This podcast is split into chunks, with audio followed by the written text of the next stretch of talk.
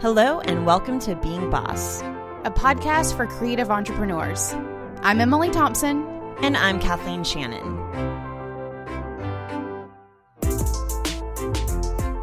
In this episode of Being Boss, we're talking cultivating optimism. As always, you can find all the tools, books, and links we reference on the show notes at www.beingboss.club. All right, bosses. Caitlin here works with us behind the scenes here at Being Boss, and you may have heard her on our mini-sodes over at 10 Minutes to Being Boss. And today she's popping in for a minute here to talk about money. Hey, Caitlin. Hey. All right, I have a question. When did you start using FreshBooks Cloud Accounting? Well, as a freelancer, I started using FreshBooks in 2015, and there are so many choices, of course, out there for accounting software as a contractor or a freelancer or solopreneur. So I was super grateful to have a recommendation from some bosses at Being Boss that I trusted. That would be us. so, what surprised you about using FreshBooks? Oh, just that it's so easy. It didn't force me to do a ton of complicated setup or designing to just send a simple invoice, that looks professional. And what's your favorite feature? My favorite FreshBooks feature is being able to create an invoice from the time that I tracked for a client within the same app. It's just, it's so fast and easy. I don't have to do any calculations. I've already tracked my time right there. So I just pull an invoice from that time and send it to the client. And that way I can just stay focused on doing the work. I don't have to feel anxious about setting aside time to send my invoices for the month. It literally takes me a couple minutes. All right, you heard it here, bosses. FreshBooks Cloud Accounting was designed for creative entrepreneurs just like Caitlin and just like you.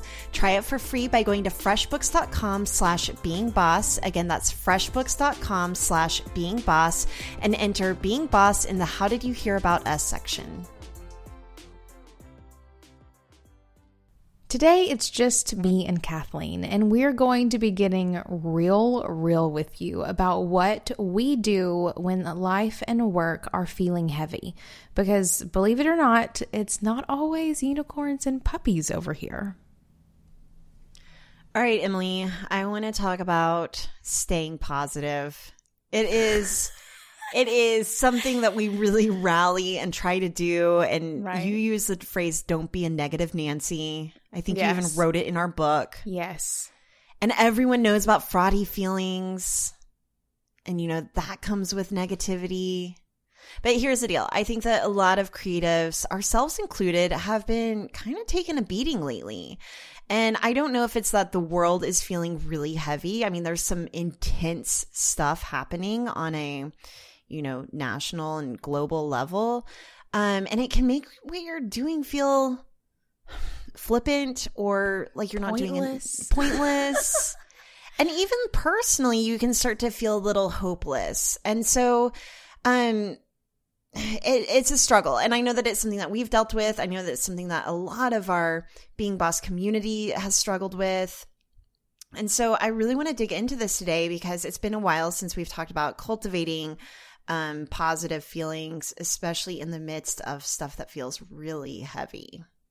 Yeah, this is an important thing to talk about. And I will even point out, too, this is something you and I have been dealing with personally a lot over the past couple of months. And same, where I think that just everything going on in the outside world starts to seep into the inner workings of your daily life. I think the idea that you can separate the two is not sustainable. Like, I don't think you can do that. Um, and it can definitely start wearing down on you in other ways. And you know, we've experienced this talking to other creatives, like this is fact. And so I'm excited to dive into this too, because I think this is important and very timely conversation and one where we can really bring in some very personal insights and experiences. Um, because it's been a rough couple of months. I know for me personally, um, and one where I've had to really dive into some being boss practices that I thought I was a pro at and realize that I really needed to go back to practicing what I preach in order to, you know, show up and do the work.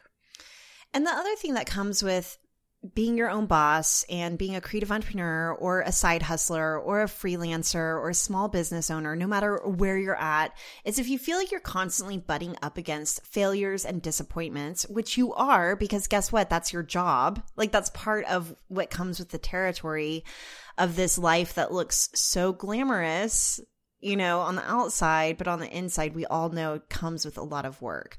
So, yes, let's dive in. First off, I want to talk about cultivating optimism because I feel like as I'm getting older, I'm slipping into what you see a lot of older people slipping into, which is an attitude of cynicism or even pessimism, or at least maybe some of the older people in my life. Right. Or maybe just indifference. Are you becoming curmudgeonly, Kathleen? A little, a little curmudgeon, a little, a little grumpy. So, uh, first off, I want to know we talk a lot about introverts and extroverts. And so there's, you know, optimists and pessimists, right? Do you consider Did you just yourself- call introverts pessimists? no, no, no. I'm saying like that we use those two labels a lot to Yes. describe a certain kind of boss. And so I think that I want to bring in some labels here of optimists and pessimists to I, I I assume that to be boss you have to be an optimist, but I this is what I want to explore today. Would you consider yourself an optimist? I think deep down on a very basic level, yes. And I think you're right. I think for you to be an entrepreneur, you have to be like this ruthless optimist. Like you see a hole in the market and you think you can be the one who fills it. And you think it so strongly that you take a leap. And that's either, you know, quitting your job or changing, you know, your daily routine or whatever it is so that you can support this dream. Like having that dream I think defaults you to optimist. At least on a very like core level. So I think I'm a pessimist. I think that my optimism has been attached to being just naive, almost not Mm. knowing any better. And so I'm so glad that I started my creative career and working for myself whenever I was kind of too young to know better. So I really don't know if this is an age or maturity thing, but I've seen enough things not work to not want to waste my time on things that don't work. And so I feel like I'm almost at this place where I'm going to say no to most things unless there is a compelling case or evidence or whatever for me to say yes. Whereas before I would jump in feet first, saying yes to everything. Um, and that, that served me well. And so I'm kind of mourning this, grieving this attitude of optimism that I once had that I just don't have anymore. Yeah, I think experience does dampen just adorable optimism. I think I think it does because you're shown that strategy is required, that some extra forethought or experience um, is required to better like concrete that positive outcome. Um, and this is absolutely something that I've been experiencing too over the past year, especially is this idea of, and well, and it's something we talk about a lot here, even at Being Boss. On one hand, anything worth having, you have to work really hard for. But I also believe that anything that's right comes easily, if that makes sense. I'm so glad that you said that because a lot of times I don't feel like um that you have to work hard for anything of value. I mean, there are some things that actually come easy, and that's your kind of maybe natural skills or talents. I don't feel like I have to work really hard at, I don't know, being a great designer, or um, I don't have to work really hard at loving my family. Well, sometimes I do. right? Or whenever you say things like the right opportunity will come to you, like that's a very passive attitude that you're taking to, uh, you know, moving forward in life that doesn't actually require very much effort on your part. It's just sort of a waiting for those things. So I do now see the um see the juxtapositions or even the the polarities of how it is that we that we show up and work. And on one hand working hard to get you know things that are that are great but on the other hand sort of waiting around for the things that are great. And that has definitely caused in me a um sort of an inner battle as to am I being optimistic like adorably optimistic um or am I being necessary necessarily pessimistic um, because sometimes the rules contradict each other. Can you say that phrase that you said again earlier? Which one? It was it was like a light bulb. You said whenever I said that things that are worth having you have to work hard for, but also things that are right will come easily. That's it. Things that are right will come easily. So that's the energy I want to tune back into because Amen. I think that that is the kind of optimism. That's the kind of optimism that feels more like alignment rather than just blind faith. Yes. And so let's talk about this alignment then, because if you are operating at a very low vibe, and I'm just talking like angry, grumpy, and I think we can all think of someone in our life who is just like an eternal opt or a eternal pessimist and is angry, grumpy, then you know what kind of life they're living and you know why it is that way. And it is because they are angry, grumpy all the time because that vibe will attract the same thing. Um, on the other hand, you can think of people who are who are eternal optimists, who are always, you know, very happy and like jolly, if I can even use that word. Those people, even if their conditions are not, you know, what you would want for yourself, um, they're happy with them and they are attracting more of those good things into your life. So this isn't even like a hardcore like let's manifest rainbows and unicorns. This is like just look at people in your life and recognize that grumpy people live grumpy lives and happy people live happy lives. And I agree, tuning back into happy breeding happy um, is definitely one of the things that I want to work more on too, because I think it's easy or definitely um, it's it's easy to say, it's obvious, I think, to say that most of us are feeling a little more low vibey these days than usual. Or maybe it's just all me and me and all my friends, in which case am I the low vibing problem and I could go off on a legit tangent now. okay, so if you're feeling grumpy and sad, and I've been to some pretty dark places where it's hard to ever see your way out of it. You know, obviously, if you are at a place where you need help, Hopefully, you've got people in your life that will say, Hey, I see that you're struggling. You need help. If you have enough awareness to know that you need help, um, I would definitely seek that out for sure. But I want to talk about just kind of these daily things that we can do to cultivate positive feelings so that in general, the people that we want to be, like we become, which is happy and jolly and also, you know, badass or whatever it might be to be able to just roll with the punches whenever they come. Because I don't think that happy, jolly people don't ever experience struggles like anybody else. I just think that they sometimes have more positive experiences than negative ones. And so that's probably. And I also think they bounce back more easily. I think everyone mm. goes down. it's just how quickly do you come back up afterwards? Yeah. Okay. So, one of my things I like to do whenever I am feeling grumpy or sad is to do more fun things. So, to eat the kind of food that I like, to maybe go for a walk in nature, to do the things I imagine a fun, happy person would do, and just do those. So, I kind of almost behave as if I am a happy, positive person. And then usually my brain starts to follow suit. Yeah, one of the ways that I deal with cranky moods um is self-care. And my like choice is taking baths. And I found myself taking lots of baths this summer.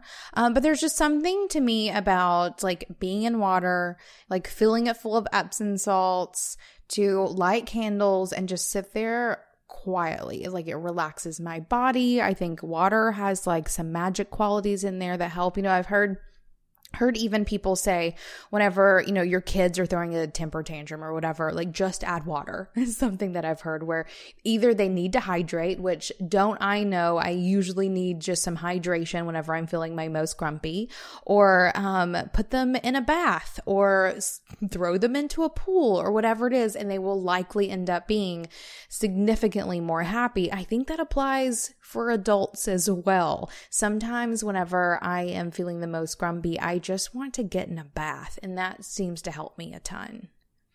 I love that. Sometimes whenever I'm taking a bath, I visualize as the tub is draining, I stay in until it's totally drained and I visualize all of my bad vibes off of my body, out of my body, and just going down the drain. So, yes. visualization is another thing that I really like to do whenever it comes to cultivating positive feelings and I just am more visual by nature. So I might go into a, meditation and just visualize um, what I would look and feel like as a happier, more productive boss. I agree. I think, and I think here it's just it's finding little ways to to help yourself. Um, and until you need help from someone else. Um, another way that I do this is I just go to bed. That is my favorite way to deal with a really crappy day. It's just make it until bedtime, even if bedtime needs to be like 7 p.m., and go to bed and sleep it off. I always feel better in the morning. This is also one of those things that parenting has taught me. If my kid is having an awful day, if I can just get her to bedtime and let her sleep it off or make her take a nap, she will wake up a completely different person. We definitely work through so many things while we are sleeping and we release so much stress while we are sleeping. Sometimes I just need to get myself in bed. Mm. That's a good one. So, one of the things that I've been working on is assuming the best case scenario. So, again, a pessimist, a pessimist will always go to the worst case scenario. How will this thing not work? How will it fail? And instead, just almost interrupting that thought pattern because I do think that it's a practiced neural pathway that has just been grooved a little bit and really assuming the best case scenario. What if this launch is amazing? I think the place where I struggle with this one though is coming up against disappointment. I think that I'm trying to protect myself from being disappointed or feeling like a failure if I'm going to assume the best case scenario. So what do you what do you do about that like how do you stay positive and assume that this launch is going to be amazing or that this book is going to be a bestseller and then if it's not not feeling like a total jackass i love that you assume i have an answer for this question because I don't know. I mean, I've had plenty of failures and every single one of them fucking hurts. Like fact. That is absolute fact. Um so I like to try, I like to prepare myself for both, I guess. So it's not just looking at the best case scenario, but it's also looking at the worst case scenario and understanding it's probably going to fall somewhere in the middle. And it's probably that I think that, that it always does. But that's not what we're talking about today. It's for me, it's about just preparing yourself for all the options. And again, that doesn't mean that failures don't hurt because they do, and doesn't mean they won't come because they likely will. Um, but it does mean that you can understand the potential whichever way it falls. So for me, I'm usually pretty good at talking through the best and the worst case.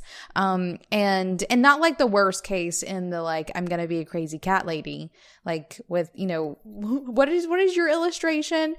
Cat lady or bag lady with a pushing a buggy. oh have- yeah, yeah. My very worst case scenario is that I have a grocery cart full of cats. Right. so like around. not going quite there with my worst case scenario, but really trying to be super super reasonable and then preparing yourself as best you can. So, another thing that I've been really practicing and leaning hard on is our intention practice. And so, you and I are both pretty good about really tuning into our values and intentions and really picking one word or mantra to really focus on. And for me lately, I've been feeling a little grumpy and maybe even self indulgent and just thinking, okay, I need to get out of my own head. What do what is my intention here?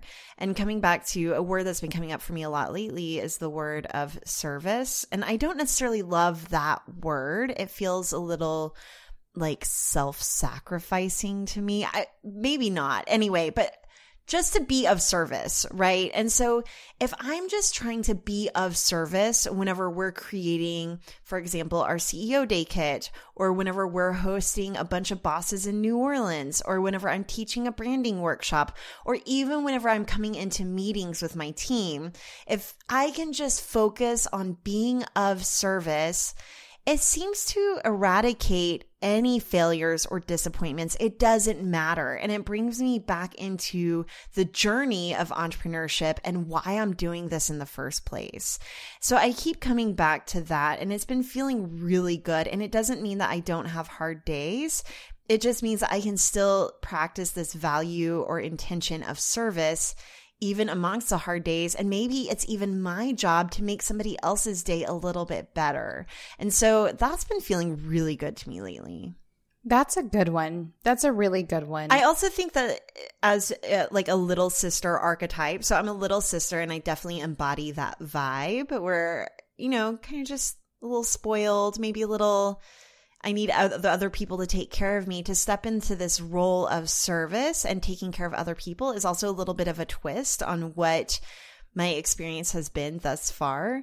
And so that's fun too. It's almost a new challenge. And so I found that sometimes I'm able to cultivate positivity whenever I have a new challenge to tackle that doesn't feel completely overwhelming.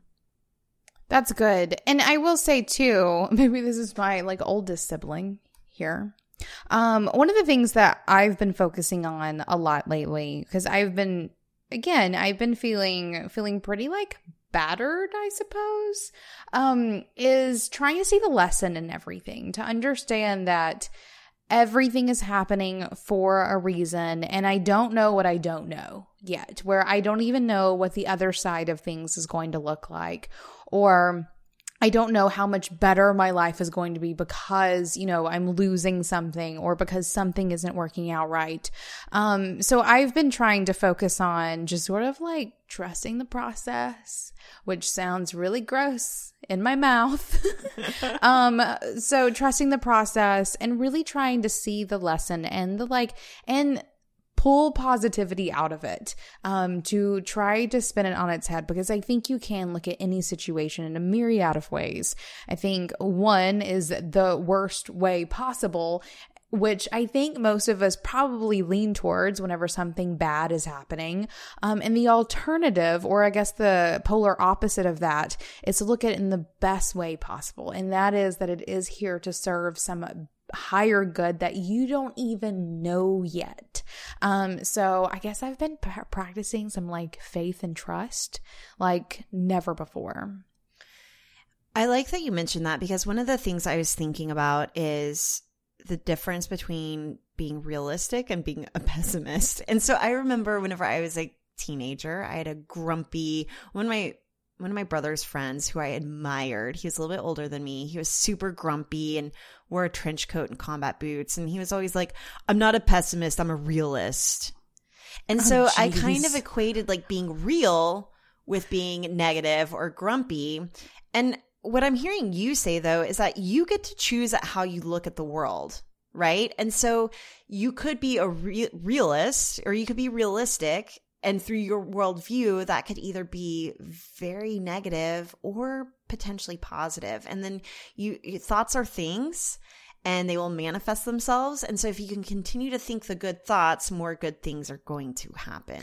Right. Or even along those lines, if you think something is the worst thing ever, it will be. like it will right. it will cause right. so many more bad things to happen, even like it will become the worst thing that ever happened to you. Like let's but, look at Disney World as an example. For some people, that's the best experience in the world. For yeah. some people, it's their own personal hell. Right. And that is the same place seen by the eyes of two just different perspectives. Right. And on the other side of that, if you look at, you know, a really shitty situation as the best thing that could happen for you and you'll laugh at it in a couple of years, all of those things, then you probably will. Okay. Oh, the final thing I want to mention whenever it comes to cultivating positivity that's really helped me a lot, and it comes from our book, is some list making magic. So I've been doing a five minute journaling practice where every morning I just list a few things I'm grateful for. And so this puts me into this place of seeing the world through a positive lens.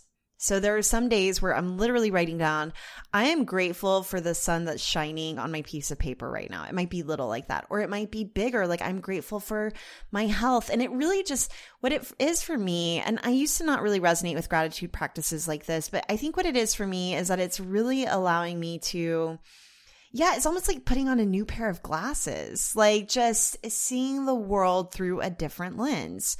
So it puts me in that place. And then I write down, um, three things that will make me success make me feel successful today. And I picked this up from Tim Ferriss, I think his book Tools of Titans.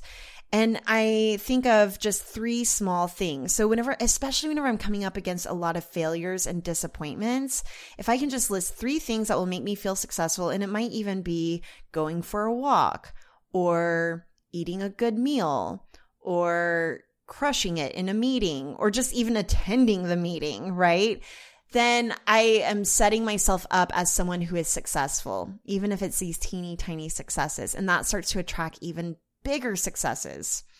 And then the last thing that I write is kind of some affirming mantras. So, like, I am radiant or I am articulate, and kind of going back to some of these intentions and values and just reaffirming that, like, okay, I am these things, or I am a positive, happy person sometimes that can feel a little bit more aspirational than actual. So this is what I love about the practice is it goes from actual things in the world that you're gra- grateful for to projecting what will make you feel successful to like even bigger aspirations of these affirmations.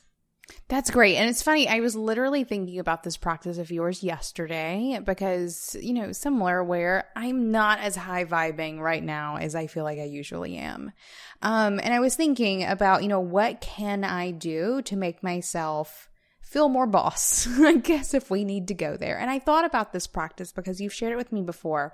And I think it really resonates with some of the things that I need to be doing a little more consistently and systematically even like a daily practice where you're getting up and doing it. Um, and i think that i want to say for anyone listening to this is that you have to find what will work for you. And sometimes that requires you trying lots of things. Guys i've done lots of things over the past couple of months um, and i've found the things that i know work most consistently for me. And you're right it's doing fun things. For me that involves like being with friends being with people who know me and who i'm going to have fun with.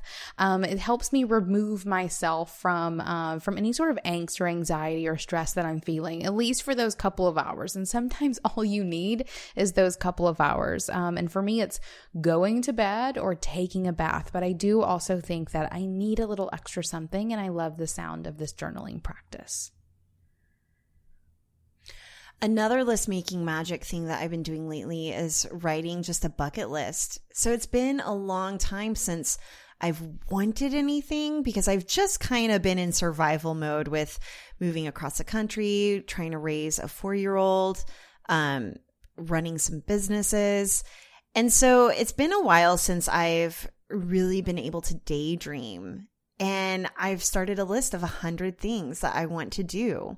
So whether that's eating sushi in Tokyo or climbing Machu Picchu or going to Kilimanjaro, like just different grand big things, but also little things. And really coming back to that practice is putting me in this place of almost desire, of wanting to have desire again. And then that cultivates um really positive feelings in that I don't know, I can just tackle some things and cross things off my list. And that feels really good too. And for me, I know anytime I make a big list like this, and I think it's happened for you, Emily, as well, those things come true. And it brings me into this place of trust and faith that feels really easy. Like it doesn't feel like a challenge of trust and faith. It's like, oh, I wrote it down, so now it's most likely going to happen. I love this, except I don't think I could do this right now. I think that's one of those practices that you have to be in the right place for. And I think if someone, and actually, maybe I could do it now. I don't think I could have done it maybe a month or two like ago. you're in it too deep. You're in your dark place. Too deep to be able to really be that aspirational or to see really big goals and think that they would ever be achievable. Um, so I think that's one of those things. I think all of these are the kinds of things where you just have to know um, what's right for you in this moment. If you're really feeling like you are in a dark place, um, there are going to be some things that will trigger you. I think that would probably trigger me. Mm-hmm. and there are going to be things that would actually nurture you. So I want to talk about triggers a little bit whenever it comes to fraudy feelings or just even feeling in general grumpy or negative. Um for me, I've been falling into the comparison trap lately. Like, oh, that's for them. It's not for me. So for example, something as little as I've been wanting to paint again Yes.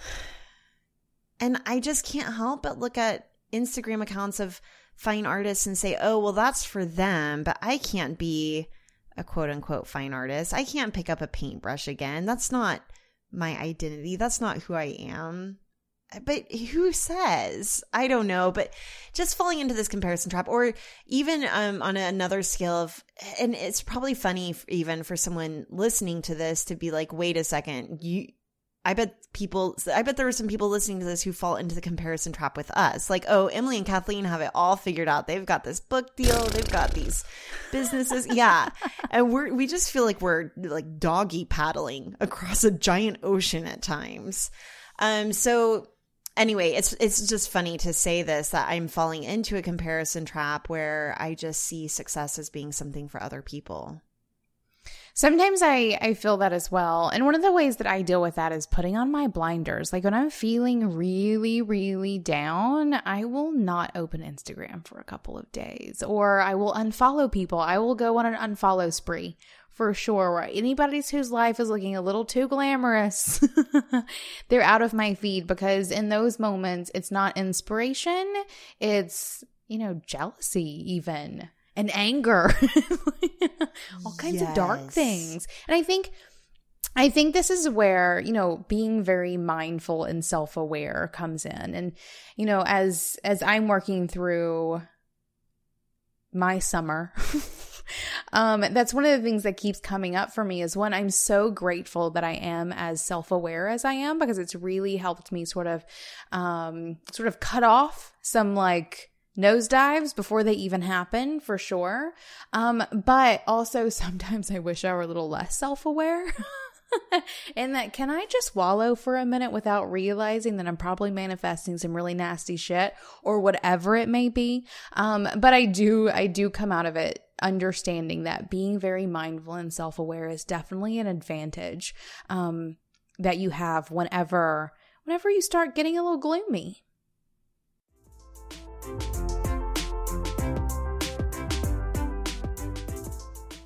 So I want to talk about jealousy and inspiration because I think that these are two sides of one coin and one can be incredibly productive and one can be incredibly damaging and toxic. And so I'm with you on unfollowing, but I've also, you know what? I think I underestimated inspiration. And I know that a lot of bosses will come to us and say, How do I get inspired? And we're like, You don't need to be inspired. You be inspired. You just need to do the work. Um, so I had an experience recently, and I might even end up negating myself here in talking this out, but I had an, an experience recently where I was like, okay, I want to become a fine artist, right? What does that look like? And really just forgetting about what that in picture looks like and getting into the inspiration of creating. And so, even just this last weekend, I was up at a cabin with my friend Liz, and was like, hey, let's create some nature art. It's temporary, it's going to be washed away by the rain and by the lake, and it's no big deal. But we created this these fun little vignettes out of seashells and crab claws and driftwood, and it was so much fun. I was so inspired just by the act of creating, and I went ahead and documented it and just really feeling that inspiration again of, oh, I can also still see the end outcome that I want, which is creating even cooler stuff and photographing even more amazing stuff. But it starts with these really small little steps. But how do you spark that inspiration like a little match to then create that wildfire of a body of work, right? And it does really start small. And so I got inspired to strike that match, but it took a little bit of almost accountability and collaboration, like pulling my friend in and saying, Hey, let's do this thing just for fun. And so that's something that I want to really cultivate even on my own, though, whenever it comes to picking up a paintbrush. Like, how do I strike that match of just picking up the paintbrush? So one thing I've been thinking about is even just getting, instead of buying a huge canvas made out of European linen, and buying my amazing oil paints is just getting a sketchbook and a few like watercolor pens you know, and just starting there. Right. You can definitely start small. Uh, and the thing that I want to point out here too is, you know, the thing that we've said so so often is you don't need to be inspired, you just need to do the work. But I do think for you to be inspired, you have to leave the work behind. I think you have to like get away from your to-do list. For me, it's getting away from my computer. Um, it's going out into nature. You're right. Or even like sometimes it's scrolling through Pinterest on my phone in bed. Like that can definitely be the place where it happens. Um, but it's not in the usual routine, I don't think, where some of your biggest moments of inspiration can come. I do say that with the caveat that, you know, I've been designing some new things for the Being Boss website. Hint, hint. Um, and I've been feeling very inspired to do those within my to-do list at my computer to, you know, create these new, these new sections of, um, of the little online home that we are creating. Um, so you can find inspiration, but I also think that is in place because I've made finding inspiration away from my to-do list a priority. What are some other ways that you find inspiration? So for me, even, um, like you said, Pinterest, for me, it's going on Pinterest and then actually making the meal that I've pinned. Or I even saw this thing. It's so silly. I feel really silly saying this out loud, but I saw someone suggest, um, basically attacking your spouse with water balloons whenever they come home from work. I told you that. Oh, you did. that was me. Wait, did you do that? I to, did. To, to, David? Yeah, Lily and I did that to David when she was probably three or four, and it's still one of her favorite okay. memories for sure. And I told you that about a year ago or so. That's what. So I just did yes. it. Did I tell you that I did you it? You did tell me that you did it. Did we already podcast about this? No, we haven't. Okay, so you, you told me about it, and I felt really silly, like because maybe I didn't come up with the idea. Right. Right. And so, but then I actually did it and it was so much fun. And I just think about Fox having that memory now of yes. bombarding my husband whenever he came home from work with water balloons and how fun that was. And also my mom and nephew were in town. So it was like a whole thing. Anyway, it was so much fun. And so for me, it's not just, reading about the inspiring thing or looking at the inspiring thing, but actually recreating it or doing it. And it's almost looking at it more as practice versus I don't know. Yeah. I can make a big deal out of things in my head. Like it needs to be a big special deal and just do it. Yes, for sure. One of the ways that I've been, well, the forest has been calling me a lot lately, a lot. And so has like large bodies of water. And so for me, it's been getting. You definitely need to come to Michigan then. I'm on my way. It's definitely been getting, uh, getting into nature. And again, not like looking at nature photos and not like planning out, you know, my bucket list of dream vacation spots. It's been going to the woods. It's been going for hikes and sitting on rivers um, and really making it a point and a priority to get out in nature on a level that I haven't felt this in a really long time. And I always know that whenever I feel this, it's time for me to do it. It's actually past time for me to do it. So I've been listening and I've felt significantly better. And even like if you are legit feeling depressed and gloomy, um, you know, going out in nature is proven to make you happier. Like trees make you happier. Um, and I've definitely found that to be true for me. All right. So coming back to fraudy feelings and those sorts of triggers. So the comparison trap, I also think feeling like everyone is doing what you're doing can be a little defeating. Oh my God, there are so many podcasts in the world right now. So many boss podcasts, for example. Or for me, it's people, you know, who are doing candles and crystals. Um, I know for you, all the branders, all the Yeah, graphic designers yeah. and the course creators and all of the things. And I think I think about this a whole lot. You know, whenever you and I got on the internet, you know, for me 12 years ago, for you like 8 9 years ago, like to do business online, there weren't that many of us. Like I almost feel like I knew everyone. you know, Right. I don't think that's actually It was true. a- it was a slim phone book. Yes, it was a very slim phone book, and your voice was able to be louder. Um, or you were just like, you were a bigger fish in a smaller pond, I suppose. And, you know, 12 years later, sometimes I look at the internet and I think, what the fuck is the point? Like, there are so many people here. And, I, like, you can just as easily argue the opposite, where there are so many people. Of course, you should be here. This is where, like, you get to choose which Yep. way you view it. Um, but I have been getting some serious fraudy feelings around the internet lately, and by showing up in this place and putting myself out there. Um, and it's one of those things where I don't plan on making any big shifts at the moment, but I've definitely thought I'm going to delete it all. Like, what if I were to delete my Instagram and like get rid of all of my websites and just like, you know, I don't know, crochet in a corner somewhere. I don't really know what I would do, but I think about those things because saturated market can definitely bring up some serious fraudy feelings. Yeah, so I'm tackling this in two ways. One is that I'm trying to create really relevant and concise content. So, specifically in writing, I'm trying to make sure that all of my blog posts are incredibly helpful and of service.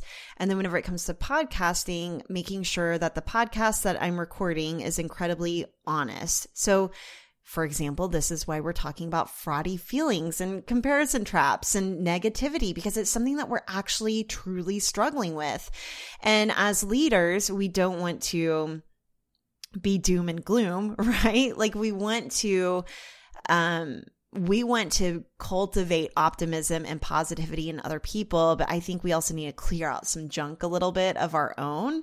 And I think that it can help other people to clear out some of their junk to see that even we're junk. struggling. Yeah, we've all got junk. Everyone does. And it's helped me to even see um, you know, behind the scenes of some incredibly powerful creatives and influencers and to see that they have junk too. So anyway, for me, creating really helpful and really honest content has been helping me combat this feeling of everyone's doing it.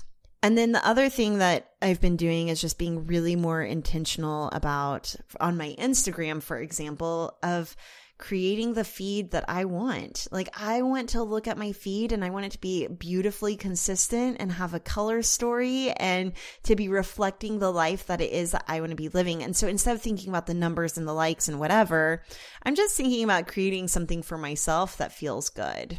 Your feed is looking fly as fuck, just so you know. Thank you. I was looking at it yesterday going, check, Kathleen, you're doing it. Yeah, I'm doing Um, it. and not like, and again, not like you need me to tell you that you're doing it, but I noticed. I, appreciate noticed. that. I noticed. Well, and it's just taking maybe five more seconds in VSCO or VSCO Cam. Th- Yes. That app, that's the app that I use to Uh-huh. edit my photos.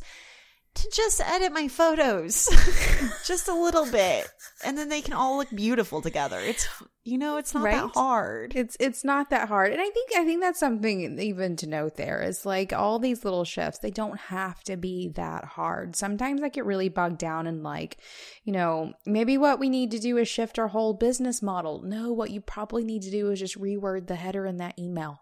Or whatever it may be. Sometimes it's just little bitty shifts that make all the difference. One of the things that I've been trying to really wrap my head around and make sure that I'm not falling into the shadow trap is not getting too bent out of shape around um what's the word propriety I guess is the word I'm looking for. So this idea that just because I said it doesn't mean someone else can't say it. I recently saw something on an Instagram account of another boss, something that you said in an episode that they turned into a graphic and then did not credit you with. And Uh-oh. someone in the comments credited you and being boss. Like it was a little passive aggressive, and I very much so appreciated Oh. it. And it kind of got me bent out of shape, but also kind of not, in that I've never really let things like that bother me too terribly much. Not too terribly much because they understand the nature of these things.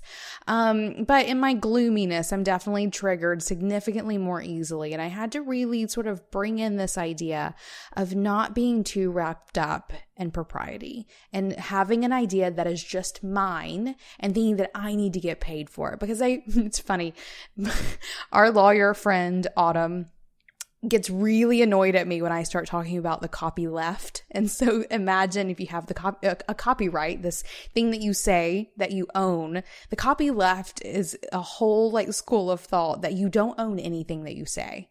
Basically, or you don't own anything that you do or that you've created because it's all a cultivation of inspiration that you've gathered from everyone before you.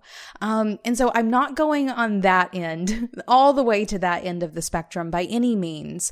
Um, but I do definitely, um, I feel some alignment. I think with that point of view. Um, but I also am a business owner. So maybe I skew a little right. I definitely lean more copy left, probably. Like, I don't want someone copying and pasting my blog post or my book or I don't know, the my positioning statement for my podcast and turning it into their business. I think it's whenever someone starts profiting off of my content or the things that I've said.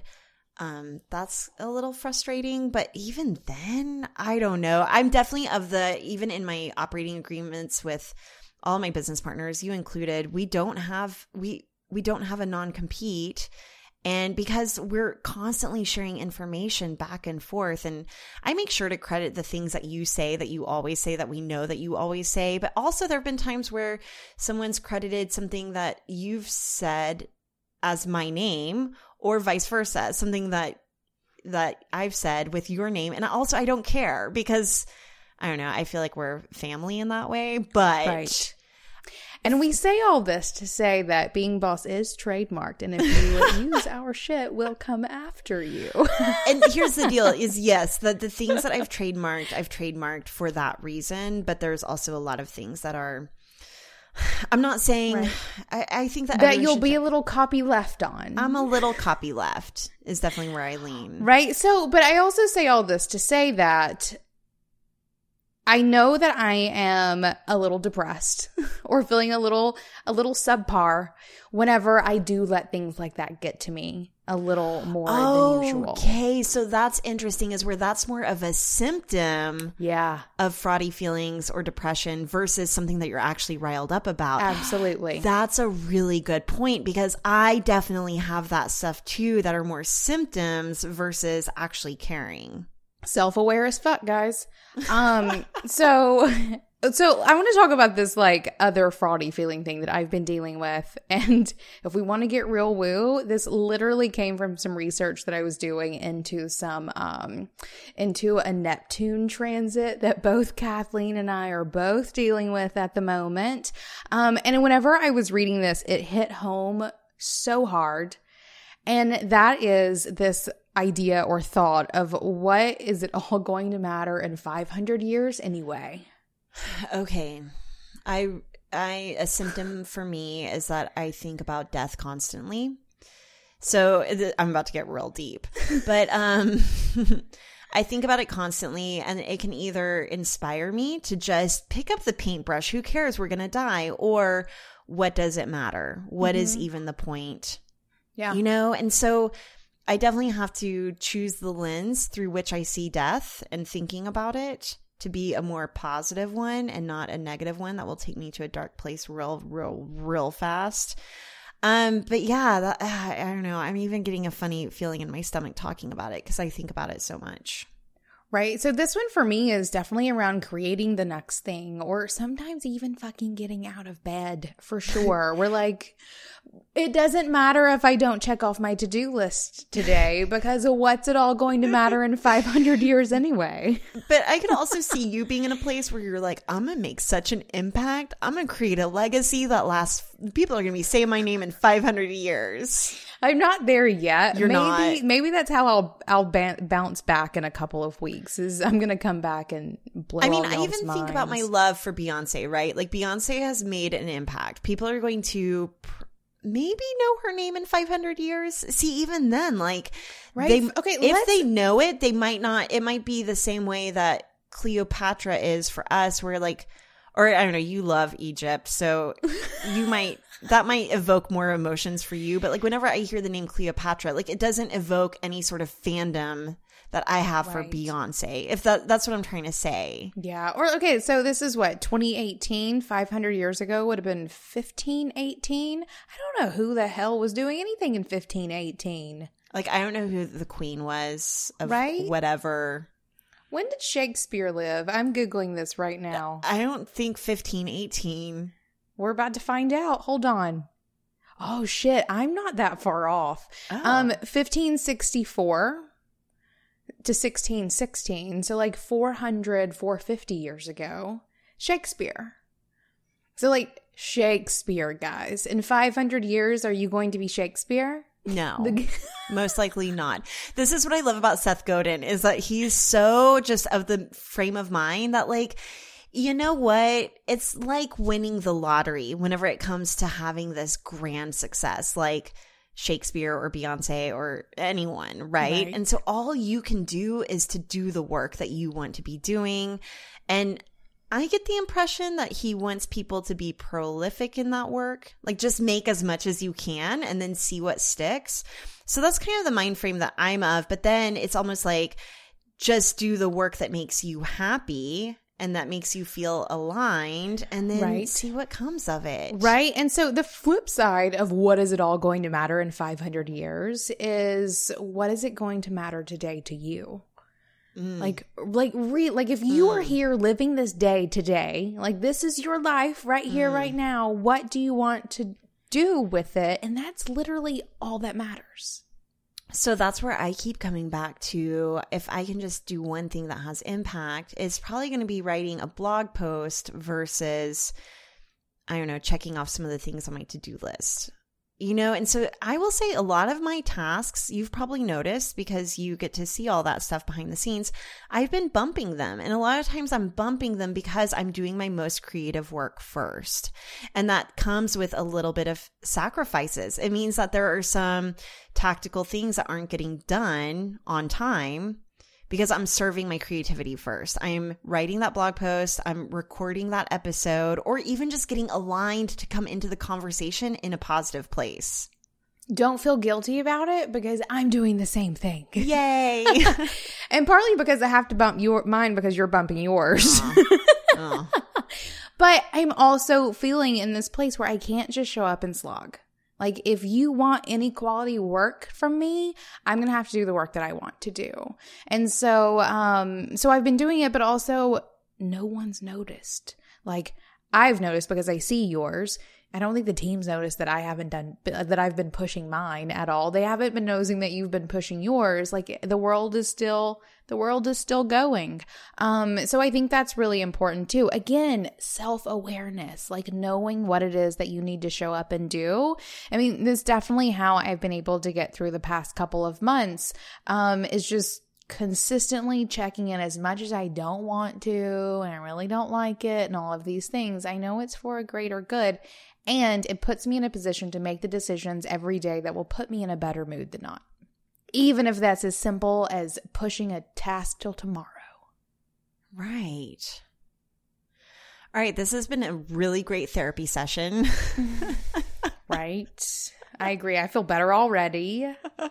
Already. What what are some action steps that we can share whenever it comes to I don't know, even just being committed to being positive? Like what are some tactical things that either we can practice or that maybe our being boss community can start putting into place or even just thought forms? So for mine, it's probably been lately um this idea that small but significant changes add up. So that journaling practice that I mentioned earlier, it didn't fix me overnight by any means. It took probably 4 months for me to start to see that it was making a difference. I think I think that gratitude practice, if I can even break that down to like the one that I know would impact me the most and the one that I've seen impact others too, it's a gratitude practice. And whether that's like praying in the morning or at night before you go to bed, or if that's literally writing it down, because that's how I have to do it too, is like pen to paper, write it down. Whatever you need to do to express and to bring your vibrations up to gratitude as often as you can, but at least once a day do that thing. Um, but then also go outside. Go outside. I think outside is huge. And then also a social component because I realize that anytime you were mentioning earlier hanging out with your friends, anytime I'm hanging out with my friends and laughing until I'm crying, it is some good medicine. So there is definitely something to that. Is call a friend, FaceTime a friend, go to a coffee shop, meet up, go for a walk in nature together, do what you got to do to hang out with some people. Absolutely. And then I think my final one is get help in whatever way that you can. I have probably asked for help more often in the past three or four months than I have maybe in the past three or four years combined. Um, and it was hard to do. It's still hard to do. It will always, I think, probably be hard to do, at least for me, but it's important. And so whether that is, you know, for me, you and I have been having plenty of extra conversations over the past couple of months. So sometimes it's easy as saying, Hey, Kathleen, can we talk about this thing? Or if it's, you know, sometimes I've told David, like, I need to go to the woods this week and I need to make you, or I need you to make that happen. Like, figure out what trail we're going to, when we're going, and take me there, please, or whatever it may be. Um, I've also been getting David to do some extra grocery shopping for me because I just, I need to like not sometimes, or whatever it may be, um, asking for help is imperative in whatever way you need to. Yeah, and I want to make sure not to gloss over the mental health aspect of this because I have certainly received help on a medical level. So I've gone to a doctor, I've been given a prescription, I've gone to therapy really in that more traditional way and that has been incredibly helpful um, a new podcast that you all should check out is Jen Gotch is okay sometimes. So Jen Gotch is the founder and CEO of Bando, and she's become a mental health advocate, but she shares her story in a really approachable and relatable and often humorous way that kind of doesn't feel so deep or heavy. It's not a scary podcast to listen to. And she shares so many um, practical tactics for getting help. And she explains what her therapy experiences have been like. So I really love that podcast if you want to dig a little bit deeper into that as well. Agreed. All right, Kathleen. It was very good to sit down and have this conversation with you. And just to like sort of recap, Kathleen and I have have been going through some fun shit, both together, together and separately. And part of it is just being parents, um, but also a lot of it is you know being entrepreneurs and business owners. And we've definitely been able to lean on each other to get through it. Um, and I hope that everyone listening to this is also getting through it as well. I hope that we were able to lay out some thoughts and options and some tactics for you to to pull yourself out of any gloom that you're feeling and just create the thing because if I've learned anything over the past couple of months it's that creating if it doesn't heal you, though I think it will, it'll heal someone else too. And by heal, Emily means heal. Heal. All right, I want to end this by saying um, not do the work and be boss, but go take a walk and take a nap. Amen. hey, bosses, I want to tell you about the CEO Day Kit. The CEO Day Kit is 12 months of focused planning for your business in just one day. So, Emily and I have packaged up the exact tools that we've been consistently using for years that have helped us grow from baby bosses to the CEOs of our own businesses. Gain clarity, find focus, get momentum, prioritize your time, make better decisions, and become more self reliant with the CEO Day Kit. Go to courses.beingboss.club to learn more and see if it's a fit for you and your business. Thank you for listening to Being Boss. If you're looking for more help in being boss of your work and life, come check out our website where you can find episode show notes, browse our archives, and access free resources like worksheets, trainings, quizzes, and more. It's all at www.beingboss.club. Do the work, be boss.